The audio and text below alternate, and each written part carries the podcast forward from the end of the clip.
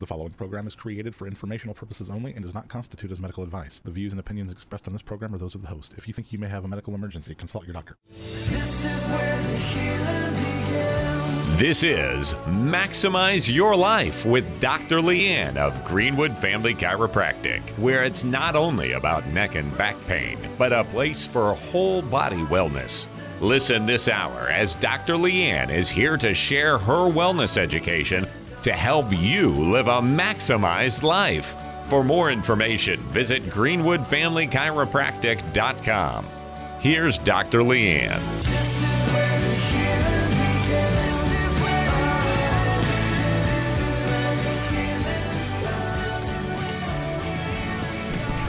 Good morning. Thanks for joining. You're listening to Maximize Your Life. I'm Dr. Leanne Schluter with Greenwood Family Chiropractic. 317 893 2853, 317 893 2853, or you could always check us out online at greenwoodfamilychiropractic.com.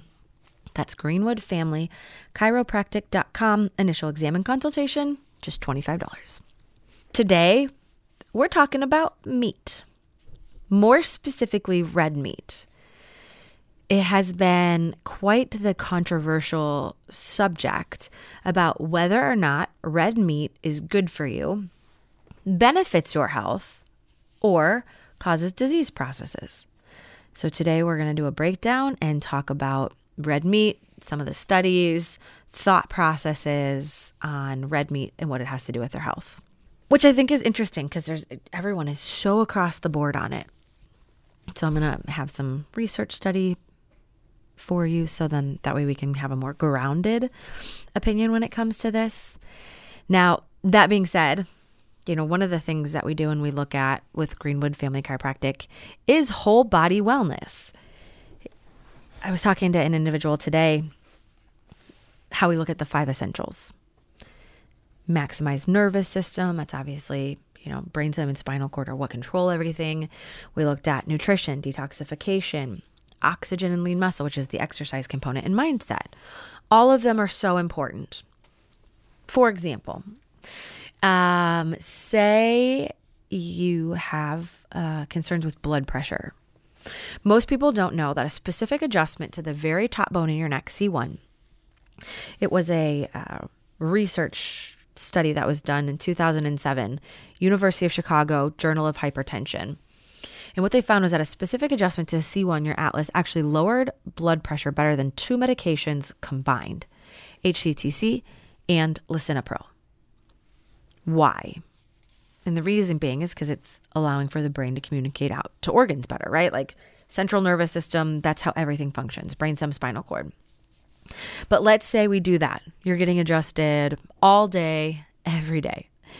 And yet your blood pressure is still high. And then I inquire, right? I inquire a little bit more and I say, okay, what are you having during the week? What are you having for lunch? And you say Taco Bell every single day. I'm having Taco Bell, which, uh, funny enough, is not actually meat. So I didn't even plan on talking about that. But yeah, Taco Bell is not real meat. It's all filler. If you don't believe me, look up the uh, lawsuit that Taco Bell had that they said they weren't able to call their ground beef meat because they didn't have enough percentage meat in it, right? So when we talk about meat, not all meat is created equal. Now, that being said, um, right, so what if you're eating Taco Bell, quote unquote, meat every single day for lunch? Well, do you think that that would have effect on your health, in your blood pressure? Yes, absolutely. Let's say, too, you're in an immense amount of stress, ton over the charts. That stress, can that have an effect on your blood pressure? Absolutely. Right. So, all of these things that come on together make sense because they all have to do back to your health. And that's that is where we look at the five essentials. I want to look at your spine and nervous system. It is so important because all the time most individuals doctors, primary care physicians, we're trying to address, you know, organ systems. Let's do a liver detox, a gut cleanse. But no doctor is ever actually looking at and evaluating the one system that goes to all of those organ systems. And that that is your central nervous system, brainstem and spinal cord. Right. So that's really where, I mean, we differ quite a bit. The other part, too, is that in our office, you know, as doctors of chiropractic, we had to go through a lot of schooling for a long time. But that being said, we at Greenwood Family Chiropractic are on a continuing quest for knowledge. So, for example, our office was shut down not too long ago for uh, an extended weekend because I had taken the entire team to Orlando for an advanced training seminar. So, yes, as a doctor, we are required to have continuing education. Right? It's just one of the things we have to do. Now, that being said, not all continuing education is the same. And this is very, very important. So, when we went through continuing education, we sat with one of the brightest men in the country. I would dare to say close to world, but I don't know as much about the other people in the world. His knowledge base on scoliosis and spinal correction. So, what does that?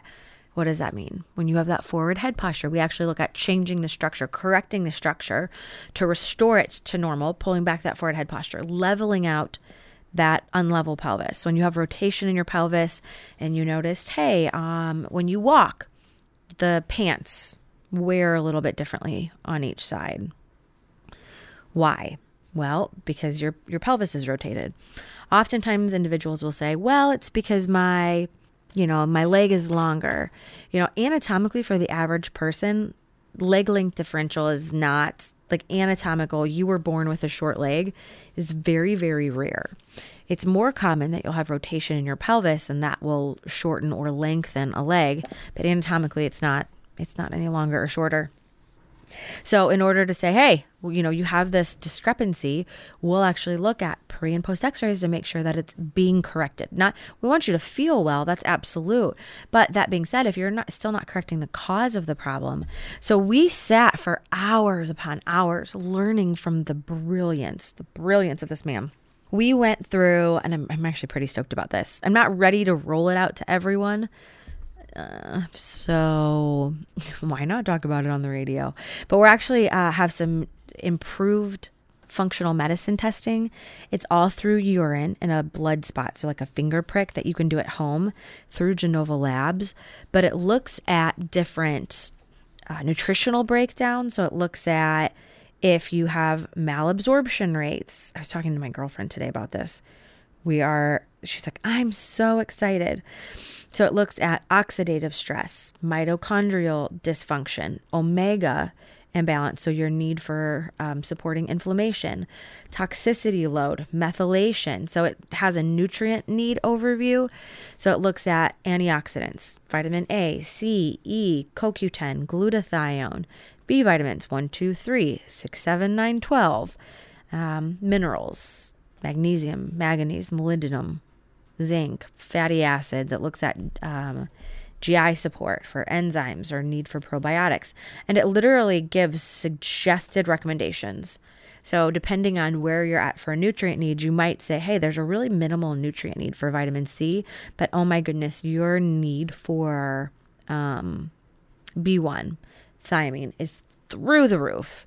Right. So, you can be really, really specific on what you need. It goes through toxicity. So, um, toxic elements lead, mercury, aluminum, um, cadmium, nickel, tin. It goes through nutrient elements, so copper, iron, um, selenium, zinc, magnesium, calcium.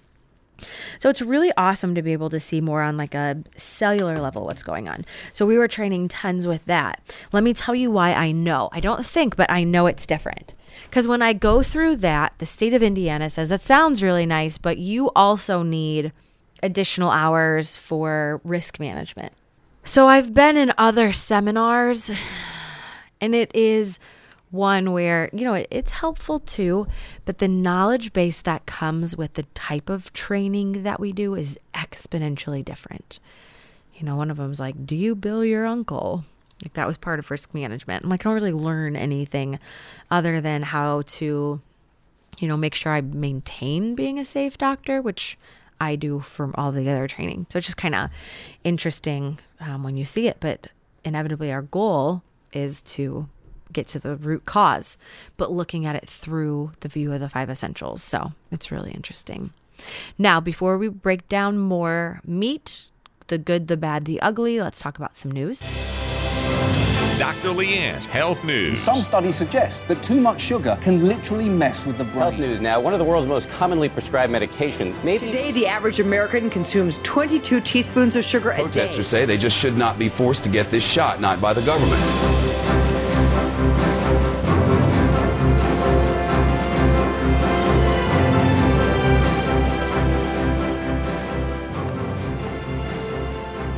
For today's Health in the News, we are going through an article from CNN talking about how processed food drives diet related diseases. I thought it was really applicable for today.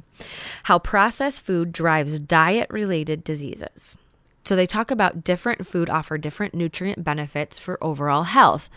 The food industry works diligently to deliver a consumer marketplace full of healthy, accessible, nutrient dense food and beverage choices. Uh, this is coming from Crystal Register, who's a registered dietitian and director of health and well being at the Food Institute Association. She said, but she knows the unhealthy eating habits she sees are often related to too many ultra processed food rich in sugar, salts, and unhealthy fats. So that is why um, she's eager to talk to a pediatric neuroendocrinologist, uh, Dr. Robert Lustig, about his new book, which is called The Lure and the Lies of Processed Food Nutrition and Modern Medicine. Lustig is a professor at the University of San Francisco who is dedicated to treating and preventing childhood obesity and diabetes. So um, he's a best selling author of Fat Chance Beating the Odds Against Sugar, Processed Food, Obesity, and Disease, which discusses the dangers of excessive sugar and its relationship to obesity and what we can do about it. So, um, here's what was really interesting. So, they, they talked about obviously the food industry knows that when they concentrate sugar, it becomes addictive. The more sugar that you have in processed food, the more addictive it becomes. They also know that when they concentrate sugar, it causes liver fat, which leads to insulin resistance, metabolic syndrome, and death. They do it anyways, right? So there's no accountability when it comes to the food industry. Their accountability is to shareholders and people who mon- manage and monitor profits. Right? Like, do we make more money? So, if you take sugar out, it doesn't taste as good, they're going to buy a competitor that has more sugar and they make all the money. They go on to talk about this. So, the um, CNN interviewer asks How do we distinguish between additive processed food and other kinds, such as canned beans and frozen vegetables?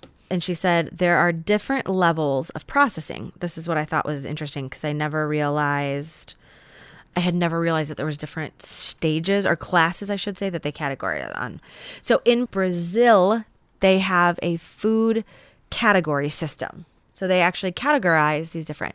So class 1 is food that is unadulterated in any way, shape or form, like an apple. Class 2 is food that is mechanically dispersed, like apple slices. Class 3 is where something has been removed or added, like applesauce. And class 4 is where you've destroyed the matrix of the food and have added the ingredients to other foods for palatability, like apple pie. Uh, usually, fiber has been removed and sugar has been added. Class 4, the ultra processed category, is the one that predicts morbidity and mortality and is 50%, 56% of the food and 62% of the sugar consumed in the United States. Pretty interesting, huh? I was like, oh, classes and where they fall. But unfortunately, you know, I don't, it doesn't, uh, it doesn't have a breakdown of class one. It just says class four, which is the ultra po- uh, processed, is 56% of food and 62% of sugar consumed in the United States. So, again, I thought that was interesting. So, they go on to talk more about the relationship between sugar and diabetes. They said in 2013, they took three data sets that spanned 10 years. Um, they looked at analysis that showed calories had no relationship to the change in diabetes prevalence in all of the countries over the decade. And all of the other items really didn't show anything except for sugar. The effects of sugar on diabetes was robust. if a country had an extra 150 calories per person per day, diabetes prevalence went up 0.1%. But if that 150 calories happened to be a can of soda, diabetes prevalence went up 11 fold. 11 fold or 1.1%. And in the United States, we're not consuming one can of soda per day. We're consuming, on average, the equivalent to two and a half cans, which should make sense because, you know, think about you go to the gas station or the convenience store, they're huge. Another study, which was a randomized controlled trial, um, took sugar out of the diets of 43 children with metabolic syndrome. Since that would reduce their calories by about 400 per day, we replaced the sugar with starch since we wanted them to stay the same weight. We took out the pastries and put bagels in. We gave them foods kid would eat, but food with no added sugar. These kids all kept their weight stable. 10 days later, we found that every single aspect of their metabolic health had improved. We measured their fat deposits, subcutaneous fat, and visceral fat, and liver fat. And what we found was that the subcutaneous, so underneath the skin, fat didn't change because they didn't lose weight. Their visceral or their belly fat went down 7%, but their liver fat went down 22. So if it was the the liver fat that causes dysfunction. Uh, it's linked to the pancreas, which creates more insulin, which could drive up chronic metabolic condition. So the improvement in insulin response showed that their metabolic condition reversed, didn't stop, but reversed just by taking the sugar out of their diets and replacing it with starch. Right? So when you're looking at, you know, kind of making good better, best choices.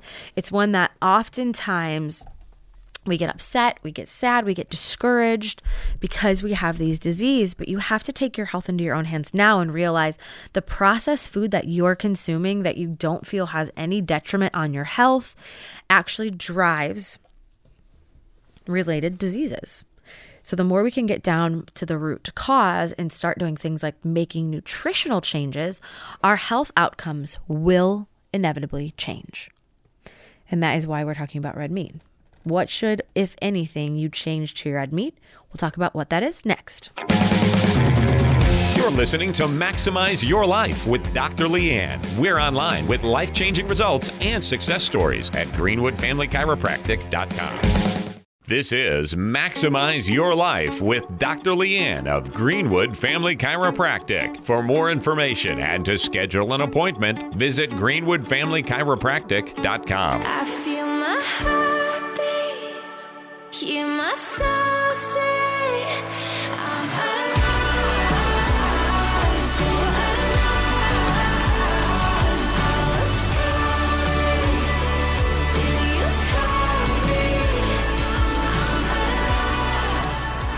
Can what you put in your mouth have an effect on disease process? Sure can. You're listening to Maximize Your Life. I'm Dr. Leanne Schluter with Greenwood Family Chiropractic. 317 893 2853. It's 317 893 2853. Or you can always go to our website to schedule an appointment online greenwoodfamilychiropractic.com. Greenwood familychiropractic.com. Initial exam and consultation, just $25. So, today we talked a little bit how processed food drives related disease. I thought it was, you know, interesting because they talked about not necessarily the calorie, but if the calorie came from the sugar, from sugar, then it had um, exponentially more effect on overall health. Like they didn't lose weight, but it did cut down on liver, like fat around their liver, and reversed, not just halted, but reversed metabolic disease. So, really interesting. Now, I've had a lot of questions about red meat. And so, when we look at red meat more specifically, I do feel like there are some pros and there are some cons. I feel like red meat was kind of. Hmm, uh, So remember back in like the 70s, 60s, 70s, right? When they started transitioning butter and they said, oh my gosh, saturated fat is the worst. You have heart disease. You can't have saturated fat. I always remember this because I remember being like, oh yeah, no, I probably, someone told me once because my parents had high blood pressure and high cholesterol. They both had heart disease. My grandfather passed away at a very, very young age following multiple surgeries due to heart disease that like you'll probably never be able to eat guacamole because avocado is high in saturated fat. And at that time, they thought saturated fat is what caused heart disease. Right. And this is not necessarily a heart disease talk, but I feel like at that point is where red meat uh, was kind of ostracized as well right? They said you red meat is high in saturated fat and saturated fat causes heart disease. So if you want to be healthy, you need to make sure that you cut out red meat.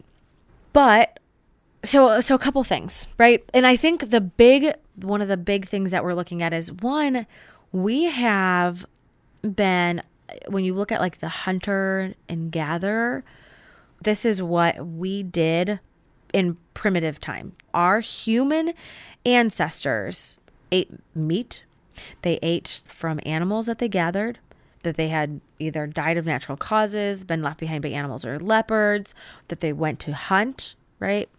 So we were hunters and gatherers for, uh, they actually found evidence of human hunting has come from a site in Germany where horses were clearly being speared and their flesh eaten right? So when you look, we have been hunters and gatherers, we have been eating meat for centuries and centuries. They actually, um, interestingly enough, came out with this. Uh, let me see if I can. About science change. This was just a couple years ago. That a new report suggests long standing guidelines that red meat is bad for your health may not be true. So, what did they look at? there was a guideline published in a peer reviewed journal that said people should continue eating red meat, which they said, you know, this groups like the American Heart Association and the World Cancer Research Fund recommended people reduce red meat consumption, and the World Health Organization in 2015 even classified processed red meat as a um, probable for a human carcinogen. Right. So if you heard that, you'd think, like, I don't really want to eat that, though. So um, here's what it was. What did the research find? So this was published in 2019, the Annals of Internal Medicine. And they suggest that adults continue current unprocessed red meat. So the recommendations were based on five analysis of existing research, four on of that the health effects of eating red meat, and one on people's health related preferences on red meat, meaning how much they they value meat and its effects on their health. So based on the reviews, we cannot say with any certainty that reducing red meat or processed meat will prevent cancer, diabetes, or heart disease. Um, so they said nothing new is coming out of the study. There is no breakthrough. It just confirmed previous findings. So people are criticizing the research and they're really saying, hey, you know what? Uh, overall, we're not doing anything new. We're just literally looking at what's there, and we're finding that it, it, what what people are telling and advising doesn't really match up to the research, which I think is interesting because that's a lot of you know when you look over the last what however many time span of like I don't know, say a pandemic when you're like, "Hey, you know what? Oddly enough, these recommendations don't match any of the research that we've done." This is similar just years and years before. So, um you know, they talk about should they eat less red meats and they're saying um there can be room for in your diet for that a couple times a week. Um, just make sure you also have steamed veggies, salads, berries as well. So they're they're saying, hey, we're looking at all of these hundreds of thousands of people over the course of five different research studies to say, hey, we've always gotten recommendation to stay away from red meat. Is this true and valid? And this research from several years ago says no. I mean, there's really nothing that says if you consume red meat, it's going to increase your rate of heart disease. There's nothing in any of these research that say increasing your red meat was going to increase your diabetes or cancer. So I, I think it's it's a little bit interesting, right? Because that's what we base a lot of this off of. Now, that being said, I will agree with the fact that just like I'll talk often how uh, people say, you know, supplements are a waste of money, right? It's a total waste of money. And I would agree with you talking about the quality of supplements. So if you're going to, you know, in 2012, the New York State's Attorney General had a lawsuit against Target, Walmart, Walgreens, and GNC because they went in and they took vitamins off the shelf, ones that said they were gluten free and dairy free and filler free, and that they had all of these really great active ingredients. And they went in and found, you know, say you got ashwagandha or St. John's wort they went in there and said, There's none. There's none of it in there. Oh, and by the way, that says this is gluten and dairy free. It's full of gluten, it's full of dairy, and it's no more than filled with common houseplants. Right? It's when you say supplements are pointless, they don't do anything. All the research that says, Yep, don't take supplements, it doesn't change anything.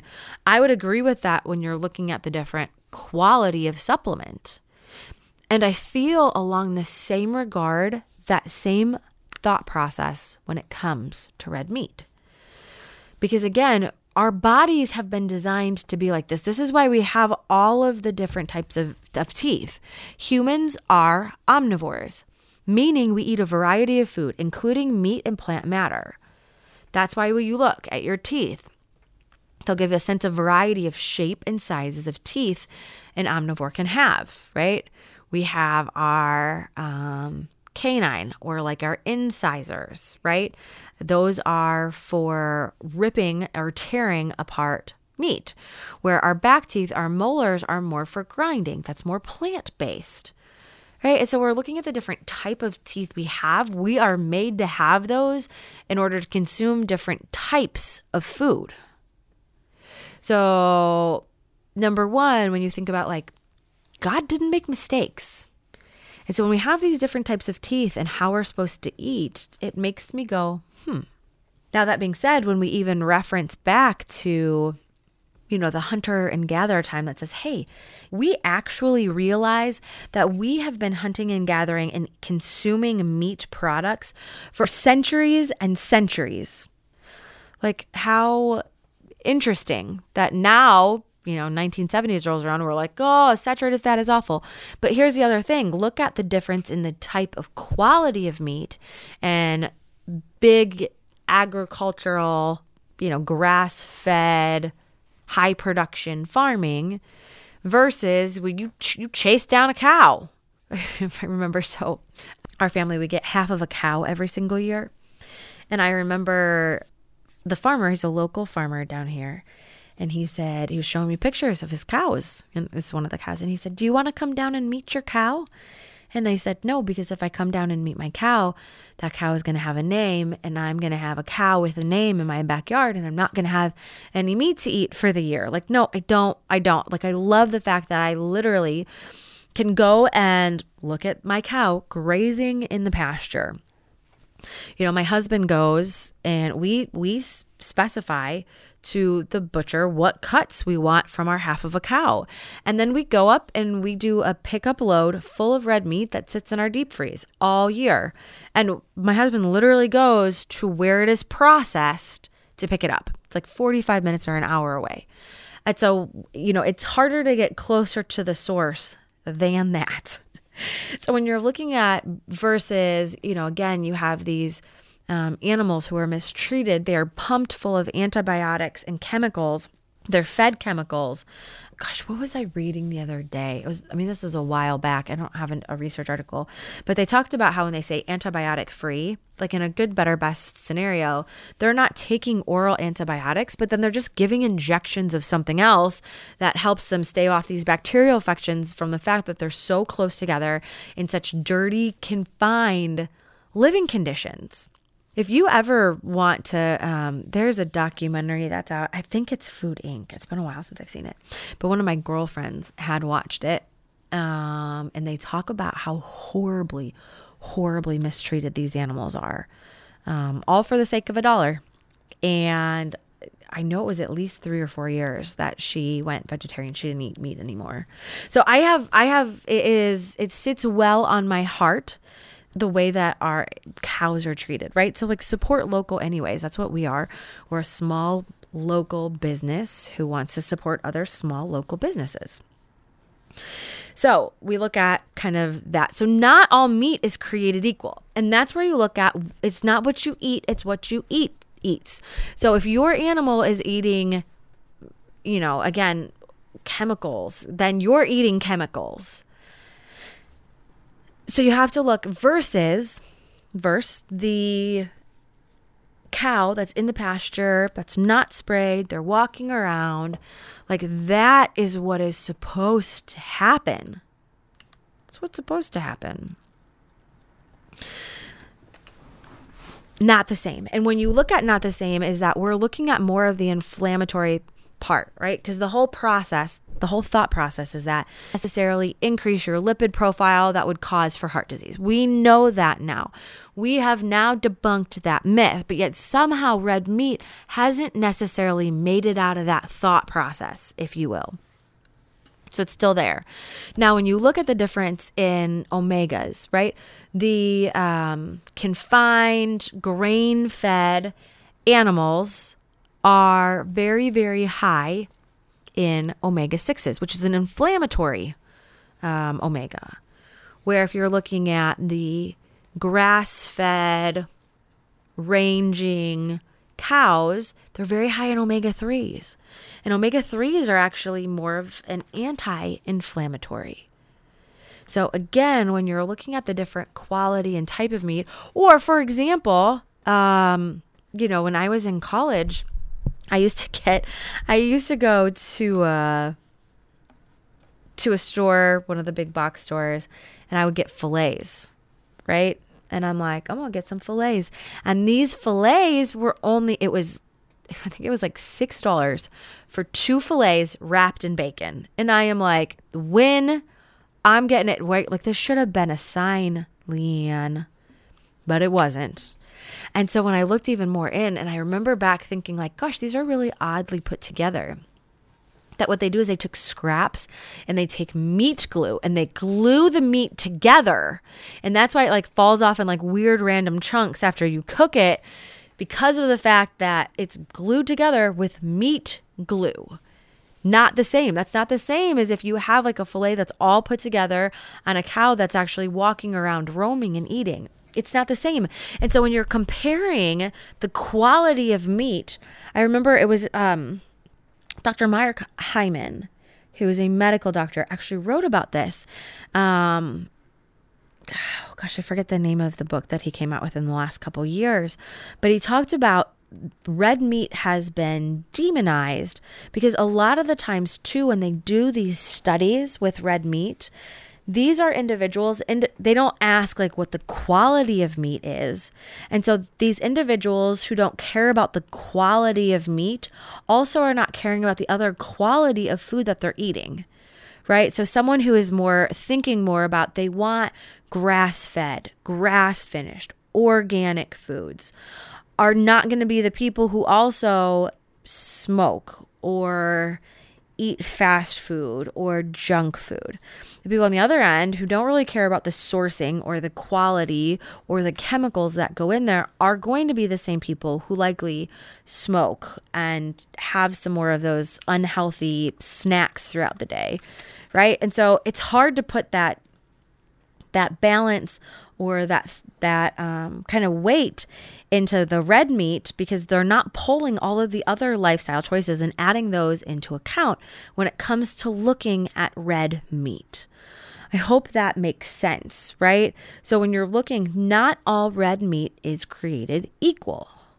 Now, when we come back, we are going to talk about some benefits of grass health benefits of grass fed beef as well as share an amazing testimony of someone who really started to lead the five essentials, changed up, started getting adjusted, made nutritional changes, and saw an exponential shift in her health. And we'll go through that next.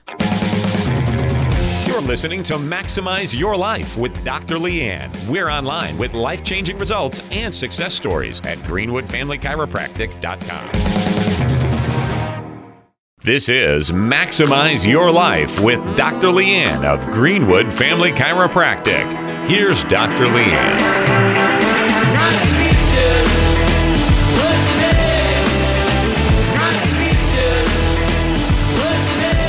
Thanks for tuning in. You're listening to Maximize Your Life. I'm Dr. Leanne Schluter with Greenwood Family Chiropractic. 317-893-2853, 317-893-2853, or you can schedule an appointment online at greenwoodfamilychiropractic.com. That's greenwoodfamilychiropractic.com. Initial exam and consultation, just $25. Today, we're talking a bit about nutrition choices, more specifically red meat and its effect on your health. We talked a little bit prior about how research now is coming out to really saying, you know, we're not really finding the evidence to support um, the problems which we first thought of red meat. Saturated fat is why red meat gets blamed for being a disease causing food. But not all meat is created equal. So when we look at grass fed, the ideal that you have is grass fed and grass finished. You could have grass fed, but what they do is they still use grain to fatten it up for that marbleization at the end. But I will tell you that red meat does have quite a bit of health benefits. One of them are B vitamins. This is one where you oftentimes see uh, individuals who are more vegetarian or vegan will often be B vitamin deficient. But specifically, red meat isn't only saturated fat, it contains protein, amino acids, omega 3 fatty acids, B vitamins, iron, zinc, phosphorus. Where grain fed beef can consume some of these nutrients, but it's oftentimes, it has uh, less omega 3s, right? Um, grass fed has more omega 3 fatty acids, which are an anti inflammatory. Um, grass fed beef also has more oxidant nutrients like vitamin A and vitamin E. So, a couple really fun facts quickly before we get into this awesome testimony is that when we're looking at grass fed beef, grass fed beef is higher in stearic acid, which is a type of saturated fat that can lower LDL cholesterol and is actually considered to have heart protective benefits again, when we when we're fearful of your heart or your LDLs, which is like your bad inflammatory, quote unquote, bad or inflammatory, they're actually finding that grass-fed beef contains more stearic acid than conventional beef. Not all beefs are created equal. Again, when you look at uh, CLA, which is conjugated linoleic acid, it's a, a potent antioxidant. Um, there was an article in 2010 from Nutrition Journal found that CLA has protective uh, benefits, protective effects against cancer, heart disease, and other disorders. Um, research from 2019 Nutrition found that um, CLA has shown promise in addressing breast cancer, brain cancer, and colon cancer. Right? Um, so CLA has promising evidence behind it. Grass fed beef is a great, great source of it. Right? Not as great and grain fed. Um, again, we look at the benefits of omega 3 that are anti inflammatory and they're important for health. Um, beef isn't necessarily a stellar source, but grass fed beef can.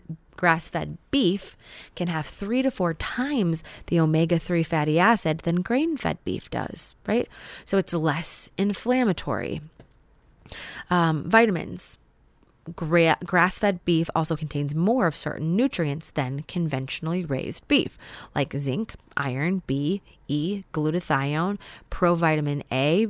Um, all are find, found in extreme high levels through grass fed beef as opposed to its counterpart, which is conventional. Right? So when you look, here are some, some of the things you want to look for on the label grass fed, grass finished, Natural is like a eh, but organic, And so, if you're not really sure, I would highly, highly encourage you to go to your local farmers markets. Seek out and search some of those local um, farmers because, one, they're little guys, right? They don't want to be bought out by the big guys. But then, two, if you want to go look and name a cow, you, you sure can. Now, with all that being said, I want to circle back to a testimony of a patient that we had who started making some of these nutritional lifestyle five essential changes and have really seen an exponential leap in her overall return to health. Welcome, Julie. Hi, good to be here. Um, okay, so I'm just going to ask you. Uh, well, one, I want to start off with primarily thank you for sharing your story because I know that um, for some people they get a little bit hesitant, but I really think that what you're going to share is going to help um, change so many people just in your testimony. So tell me, what were some of the things that you experienced before you got started at Greenwood Family Chiropractic? Well, I have a long history of just heart health issues um, within my family.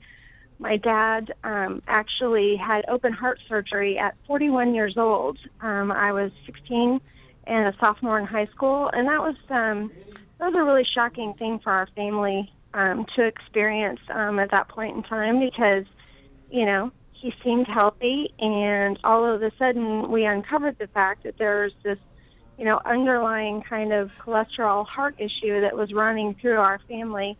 His father had died um, in his early 50s from a heart attack. Um, so there was just this ongoing um, kind of heart-related um, disease within our family, you know, and and you always assume and you're told that that's a genetic thing and that you know goes through your family line and and so um, at 16 as an athlete um, i was actually i played basketball and i was in the middle of season when this happened. So I was very much in shape, and they actually tested all of us. And my cholesterol came back at that point in time at 230.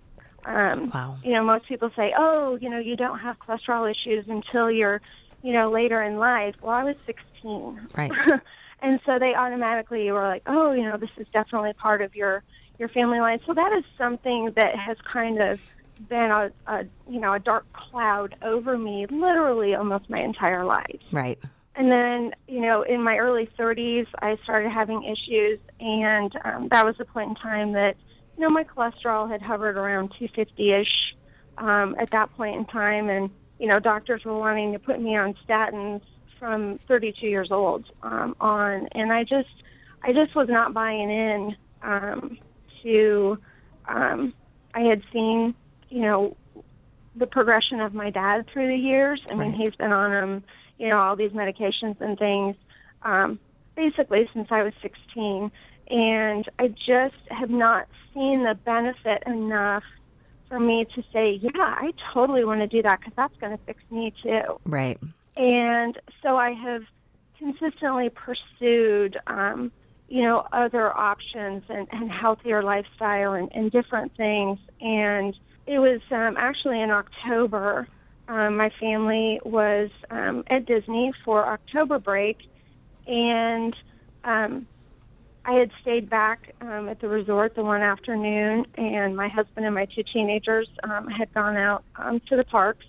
And it was in that afternoon, just all of a sudden, I had um, a pain shoot through my back um, and come and wrap all the way around to the front, and it just seized me like I have never had anything happen before. And I got sick, and all of a sudden, immediately, I was like, "Oh my gosh, I'm having a heart attack." It really rattled me, and I ended up calling paramedics, and they came, and um, it did not end up being that. I was fortunately they tested everything, and I my blood pressure wasn't even really elevated. Besides being fearful, Right. and um, so they said, "Don't worry, that's not what this is. We're not concerned." And um, they said, "Just rest and relax."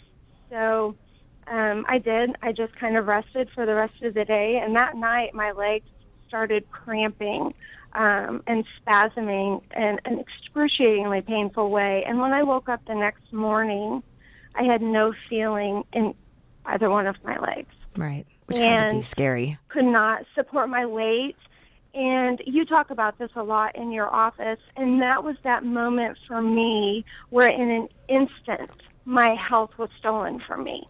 Yeah. Completely in a way that I was not anticipating or prepared for. So I think it's just that, you know, all of a sudden you're like, oh my goodness, now what do I do? I thought I was healthy. I thought I was okay. And what is this? Right. You know, and at 43 years old, thinking I was pretty healthy in a pretty good place, um, my husband had to bring me home from Disney in a wheelchair because I couldn't walk through the airport to get home. And you know, and that's a that's um, that's a real rattling um, realization when you come to that place. Um, and it's not unlike, I'm sure, what other people have happened when they have, you know, a cancer diagnosis or, you know, some other diagnosis that you're just not prepared for. And in that moment, you go from thinking you're healthy to finding out you're not. Right. What are some changes that you've seen now over the course of the last three to four months? Well, I immediately um, changed how we were eating. And um, one of the things that I did was um, you provided the opportunity to go and shop with you at a local grocery store. And that has always kind of been an Achilles heel for me. Um, I'm not really good at reading labels, and I'm not. I was always afraid of a grocery store, Right. to be perfectly honest, because I was always afraid of buying the wrong thing. And so going that helped me so much in that initial stage understand what are the right things to have and what are not and and how do you incorporate those into an eating plan? So i started the eating plan right away. Um, i uh, it said that you would lose 20 pounds in 30 days and in my mind i was like yeah well you know for me proportionally i probably won't lose that much. Even if i lose 10 i'm going to be thrilled with that and I did literally lose 20 pounds in the first 30 days of following that program. So great. Um, and that was just remarkable to me because I have struggled um, with having extra weight since I turned 40.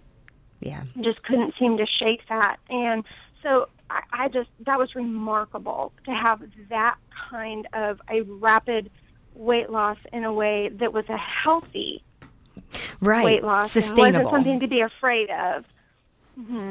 Um, so what about the the other things? I know we talked about kind of your more recent trip where you were walking around a whole bunch.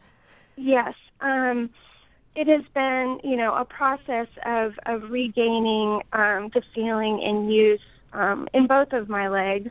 And I have had um, almost a full recovery on that, which has been remarkable. Um, I uh, chaperoned a show choir um, trip for my daughter to New York City um, two weekends ago over spring break. And the week prior to that, I found out that we pretty much were going to be walking everywhere. And I had a moment of panic because in my mind I went, oh my goodness, I could potentially have to walk 10 miles a day, um, you know, leading these kids around. And what is that going to look like? And what I actually experienced was that I got there and I walked and walked and walked and walked. I had no pain. I did not get tired. Um, and even I ended up being on the fourth floor of the hotel, and the ability to actually get on the elevator was took so long that often I actually had to go up and down the stairs, which had been a struggle for me. And I was going up and down the stairs with no effort, four flights, Which is multiple times a day. And at the end of the day, um, I would get back to the hotel, and it was shocking because I actually felt invigorated. I was not tired. My legs didn't ache. My feet didn't hurt. Um, none of those things. And the other chaperones around me were complaining about their hips hurting, their knees hurting, their feet hurting. Their, and I was laughing to myself, thinking, "Thank you, Lord, for providing that," because that was for me. That was such an affirmation that I really was healing in the way I thought I was. Yeah. It's amazing the way that the body is designed when you just remove interference and allow it to do what it's supposed to do, that it does. So Yes. now let's share this big. it- oh, I'm sorry, go ahead. Well, I was gonna say, I think another really interesting thing um, that has that has been a result of this that I never anticipated was you changed my sleeping habits, and um, you know I I be- have become a back sleeper, which I never ever was, and I have been sleeping more restful and more more soundly than I ever have in my entire life. And I think that was part of the success with the New York trip too, was that not only was I having that kind of a physical output every day, but then I was coming back and I was getting incredibly restful sleep and waking up ready to take on the next day. Yeah. Um, and that has been something that I never would have anticipated as part of this program. so fun. And is that that's how your body functions and heals. That's awesome. I'm so proud of you, Julie. So proud. Thank you. Thank you so Well, I'm just uh, so grateful for your part and uh, in teaching me and encouraging me, and everybody in your office is so fun. It's just fun to go in and to get that encouragement, and even even the other clients that are in there. It's you know it's so encouraging because we all talk and you know, people say, how long have you been coming? And, you know, what were you experiencing and how are you feeling? And we share our stories just every day. Yeah. you know, and it's just fun to see the results that everybody is experiencing. That's so great. I appreciate you being in the office. Well, thank you. So, if you want to know more about how to really join, become part of the office, and share your own testimony, you got to reach out. Initial exam and consultation is $25. You can give us a call, leave us a message, 317 893 2853, or greenwoodfamilychiropractic.com. Initial exam and consultation is 25 There's actually a schedule and appointment link. I appreciate you tuning in. Hopefully, you gained an ounce or six or eight or 12 of knowledge. Get it? It was a steak reference. Look forward to next week. Remember that your power is on.